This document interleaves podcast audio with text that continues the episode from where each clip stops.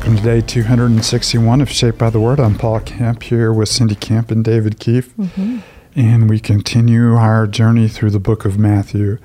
We, we've made a, t- a turn you know, in the narrative of Matthew, and you see this turn in all the Gospels uh, from Jesus' ministry in Galilee as he heads toward Jerusalem. And you see the tension or the conflict between Jesus and the religious leaders you know, accelerating, but you also see his call to the discipleship to a different kind of kingdom uh, becoming more and more vivid. And so you get that in chapter 18. Uh, Jesus forming a new community, and he's describing life within this community. Uh, so before we dig in and before we uh, read, let's, um, as we always do, offer ourselves in this moment to the Lord. Cindy, do you mind uh, lifting us up? Father, thank you so much for this time in your word. Um, I particularly thank you for this section of scripture in Matthew where we get to hear the voice of Jesus. And ask, Father, that as um, He speaks to us through these, these words on these pages, Father, that your Spirit would drive them deep into our heart. And that, Father, you would, by your Spirit, just um, convict us where we need to be convicted of sin, Father, or encourage us where we need to have our eyes and head lifted up, Father. So we just ask that you be with this time. In Christ's name, amen. Matthew chapter 18, beginning in verse 1. At that time, the disciples came to Jesus and asked, Who then is greatest in the kingdom of heaven? Called a little child to him and placed a child among them. He said, Truly, I tell you, unless you change and become like little children, you'll never enter the kingdom of heaven. Therefore, whoever takes the lowly position of this child is the greatest in the kingdom of heaven, whoever welcomes one such child in my name welcomes me. If anyone causes one of these little ones, those who believe in me, to stumble, it would be better for them to have a large millstone hung around their neck and to be drowned in the depths of the sea. Woe to the world because of the things that cause people to stumble. Such things must come, but woe to the person through whom they come. If your hand or your foot causes you to stumble, cut it off and throw it away. It's better for you to enter life maimed or crippled than to have two hands or two feet and be thrown into eternal fire. And if your eye causes you to stumble, gouge it out and throw it away. It is better for you to enter life with one eye than to have two eyes and be thrown into the fire of hell. See that you do not despise one of these little ones, for I tell you that their angels in heaven always see the face of my heavenly Father. What do you think? If a man owns a hundred sheep and one of them wanders away, will he not leave the ninety nine on the hills and go to look for the one that wandered off? And if he finds it, truly I tell you, he's happier about that one sheep than about the ninety nine that did not wander off. In the same way, your Father in heaven is not willing that any of these little ones should perish. If your brother or sister sins, go and point out their fault just between the two of you. If they listen to you, you've won them over. But if they will not listen, take one or two others along, so that every matter may be established by the testimony of two or three witnesses. If they still refuse to listen, tell it to the church. And if they refuse to listen, even to the church, treat them as you would a pagan or a tax collector. Truly, I tell you, whatever you bind on earth will be bound in heaven, and whatever you loose on earth will be loosed in heaven. Again, truly, I tell you, if two or three of you on earth agree about anything they ask for, it will be done for them by my Father in heaven. For where two or three gather in my name, there am I with them. Then Peter came to Jesus and asked, Lord, how many times shall I forgive my brother or sister who sins against me? Up to seven times. Jesus answered, I tell you not seven times, but seventy seven times. Therefore, the kingdom of heaven is like a king who wanted to settle accounts with his servants. As he began the settlement, a man who owed him 10,000 bags of gold was brought to him. Since he was not able to pay, the master ordered that he and his wife and his children and all that he had be sold to repay the debt. At this, the servant fell on his knees before him. Uh, be patient with me, he begged, and I'll pay back everything. The servant's master took pity on him, canceled the debt, and let him go. But when that servant went out, he found one of his fellow servants who owed him a hundred silver coins. He grabbed him and began to choke him. Pay back what you owe me, he demanded. His fellow servant fell to his knees and begged him, Be patient with me, and I'll pay it back. But he refused. Said he went off and had the man thrown into prison until he could pay the debt. When the other servants saw what had happened, they were outraged and went and told their master everything that had happened. Then the master called the servant in. You wicked servant, he said, I canceled all the debt of yours because you begged me to. Shouldn't you have had mercy on your fellow servant just as I had on you? In anger, his master handed him over to the jailers to be tortured until he should pay back all he owed. This is how my heavenly Father will treat each of you unless you forgive your brother or sister from your heart. Mm-hmm.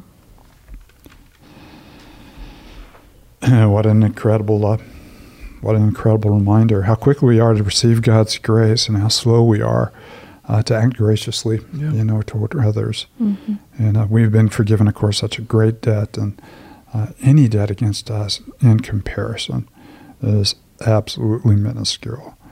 So this has been a, an interesting chapter as we talk mm-hmm. about you know greatness in the kingdom of heaven. A lot of images focus around the little ones, mm-hmm. whom God would desire to see none perish, and whom many of us you know cause to stumble. Uh, so, what are some of the things you know that stand out as you read through you know chapter eighteen? one of the things that jumps off right at the start of chapter eighteen is, and Jesus does this. He mentions this this word change, and um, you know this is part of this kingdom ethic right that especially here you know he, the disciples had some misunderstanding of, of, what true mm-hmm. greatness was and so he comes in and, and, graciously helps them and say no you need to change your understanding of what greatness is. It's not just these kind of human achievements and, and accomplishments and this status. And then he mm-hmm. brings the child in and shows them i love that line whoever takes the lowly position of this child is the greatest in the kingdom of heaven. And so Jesus begins kind of changing our paradigm of even what we view as true mm-hmm. greatness as he begins addressing the disciples. Oh, no doubt. Mm-hmm. And, and, of course, he's, he's pushing a little bit further than just simply change your mind. Mm-hmm. You need to change. Yeah. Uh, your whole, you know, uh, your whole worldview and where your heart is set and the things that you value, all of that needs to change. And of course, none of that can come apart from the deep heart change that takes place through the gospel. These are not positions that we would normally take, mm-hmm. uh, and it's only through the power of God's grace in our life that we we can become like a little child. Mm-hmm. We can humble ourselves, and we can trust our heavenly Father mm-hmm. uh, in due time to lift us up. And I think you see that when you know he references children. You know, you think of children that are so dependent, and that's really he really wants us, and that's obviously where the change does come is when we're dependent yeah. on the Father uh, not, not only dependent but deeply trusting. Mm-hmm. Uh, until we give them reason not to trust us. But they come into the world, you know, deeply dependent and mm-hmm. deeply trusting, looking, you know, to us. Mm-hmm. Um, no, order. I mean, yeah. I mean, I often think that I can kind of have Jesus not change and then kind of just pursue what I think is greatness, you know, pursuing mm-hmm. my status, my accomplishments. Yeah. But the gospel comes in and completely mm-hmm. change. It, it calls me to change. And that's not often the part of Jesus I want to yeah. kind of read and love, but He, in, in His grace, wants us or, to. Or often, you know, it's also mm-hmm. pursue Jesus and just kind of change on the fringes. You know, small, mm-hmm. you know, little changes. I pick up a new habit here or a new practice there, or you know, watch my temper just a little mm-hmm. bit here, or you know, treat people a little bit you know nicer there.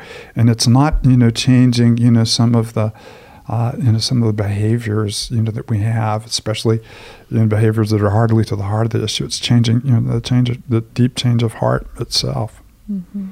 Yeah, the change that He provides graciously in their lives uh, through the gospel, mm-hmm. absolutely. Mm-hmm.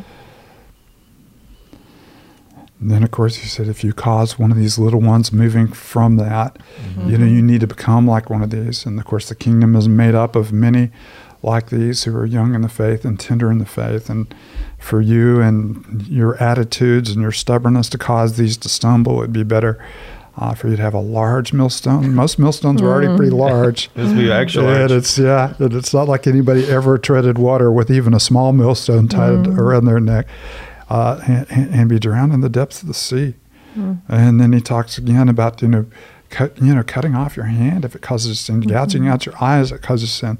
None, none of these are you know solutions, but all of these talk about you know something that we we seldom you know process how serious sin is. And, and here it's not only the damage it does to us, but the damage it does to those around us as we are, mm-hmm. you know, pursuing, you know, our ways, mm-hmm. you know, and, and we're self-willed, and we have you know these little habits and these little attitudes that we mm-hmm. quickly excuse. They not only do great damage to us and our relationship to the Heavenly Father, but we may, you know, of course, as the writer of Hebrews said, miss the grace of God and cause a root of bitterness to grow up that defiles many. Mm-hmm. And just remembering well, we don't live in a vacuum, and uh, just knowing that you know we're rubbing shoulders with people that we're impressing, or not impressing with ourselves, but you know making an impression, and just a call to really watch how we live our lives too. And, and our major call in, in daily life is not, um, you know, to win or lose, which is kind of the way the world looks at things, Yeah. but to rather how well we represent Christ in, Mhm. in our winning and in our losing. Yeah. or in our day, you know, our day to day business, and that's you know, what we were called to be from the beginning of this gospel. We are to be uh, salt in, in a world that, that needs salt and light, in a world that you know needs you know needs light. No, and, and Jesus even kind of attacks my own identity here to some extent. I think most of my life I've just wanted to like grow up, you Every know, day with become a man. Every day with Jesus will be a And- day and- when your identity is attacked. and he goes, "No, Yeah. you need to become a little one." Yeah. You know, mm-hmm. those are those who believe in Yeah. me. They're they're children, and that's an identity that I feel like mm-hmm. most of us try to escape as quickly as we possibly can. Um, right. Um, to be self sufficient, to to mm-hmm. care for ourselves, and to kind of make our own path and and create our own you know, kind of destiny, or however we want to do that. But I mean, he's calling us back to the very beginning. In the beginning, And so part of our, you know, we have all these identities that Christ has given us, and kind of a child or, or a little one is one I often do not think about the gospel giving Uh, me. yeah, there's so many things that are turned upside down, you know, in the kingdom of God. Uh, greatness comes through lowliness, and of course, lowliness comes, you know, through the willingness, you know, to serve others and to live your lives, you know, for them and for the clarity and for the sake of, you know, for the sake of the gospel. And then you have, you know, the, the, you know, the parable of the wandering sheep, which reminds us, you know, and, and uh, you know, that God, uh, how deeply God treasures, you know, everyone. He says their angels see the face of God. And, and of course, many people bring out of this a, a theology of guardian angels. Uh, we, we're not sure how many angels, how many people, or what, whether it's individual or not Good individual TV show about that. but God, God has, arranged protection for us, and people Right. that look out for us, and have you know have you know have the ear of, ear you know the ear of God. But then he talks about you know the sheep that are you know that are, are wandering away, and how to find something that is lost always you know brings brings great joy. And, and you love verse fourteen the same way your Father in heaven is not willing that any of these little ones should perish. Obviously, some will. And obviously, in His sovereignty, that is something that He is, you know, that He has allowed. But you see the heart of God, even though He's made room, you know, for the rebellious will of men. Uh, the heart of God is one uh, that counts any loss as a hard loss. No, one commentator I saw in this passage said, you know, e- even in our straying, there is security, and that comes right? Mhm. because of the heart of the Father. Mhm. That we are secure, even though we do, you know, prone to wander, like we often sing. Um, we are secure because not of what we've done, Mhm. but because of who our heavenly Father is. And you just have to love the Father's or the you know, shepherd's heart here, who is the Father. That as we wander away, He is the one that that pursues. He is the one that comes after us, which I I find amazing. And of course, even in dealing with sin in the church, the whole Mhm. idea is for restoration, not hmm uh, not to you know prove yourself to right and to win a victory over another person, but to restore and to Mhm. rebuild, you know, the community. And you have this wonderful promise as we work together for the purposes of God in each other's lives, where we gather together. He is there in the midst of us, working in and through you know that process. Mm-hmm. And then we come to you know where we kind of ended off, the unmerciful mm-hmm. servant, and what a, what an incredible you know uh, parable. The one servant who owns ten thousand bags of gold. That that is a huge I don't even know what that number. means. Yeah. Well, ten thousand was actually you know the largest you know conceivable number Right. you know in, in this time. So when you're you know what we would say trillions and you know and things like that. That's what they're saying when they say Yeah. ten thousand. And of course, when you're talking about a talent or what their you know, NIV translates as a bag of gold or a talent of gold, would have been 20 years worth of wages for a common laborer. Mm-hmm. Uh, so this is you know 10,000 times 20 years An to 200,000 unpayable years. debt. Mm-hmm. Yes, an unpayable debt Yeah. Mhm. you know that is huge and then uh, because he cries out, you know, for mercy, you know, the father forgives him or the master forgives him. Mm-hmm. And then he goes and grabs another servant by the neck Hundred and is willing to, you know, is willing to uh, make him pay just, you know, three, three or four months worth, Mm-hmm. you know, of, of, of a worker's wages. Not, not a, you know, not a small amount, but nothing compared with the debt he owed. And it, this is just a reminder of the debt that we owe that is so great and the debt that has been paid on our behalf. And it should cause us to be extraordinarily gracious to Yeah. those around us. Yeah. We often forget the mercy that we've been extended when we. And we have to go back to that if we're it. ever going to try to extend it Mhm. to anyone else. Mhm. But we, we've already had this, you know, in the, Mhm. Sermon on the Mount. Yeah. You know, unless you forgive your brother from your heart, your Heavenly Father will not forgive you. And then verse 35, this is how my Heavenly Father will treat each of you Mhm. unless you give your, forgive your brother or sister Mhm. from the heart. What an extraordinary picture of God's mercy and Yeah. extraordinary reminder of our, our stinginess. Mhm. David, why don't you close us with a word of prayer? No, let's pray. And Father, thank you so much for the display of, y- of your wonderfully gracious and merciful heart to us. And Father, may that never be lost on us. Maybe not be a people who forget the debt that we owed and how you, in your love, um, had compassion on us and, and canceled the debt. And maybe we as well be a people um, that because of the mercy you've given us, we give the same mercy to each other um, for your glory um, and for the building up of your church. And so, Father, may we be a people who display your heart to each other and to this world. We pray this all in the name of Jesus. Amen.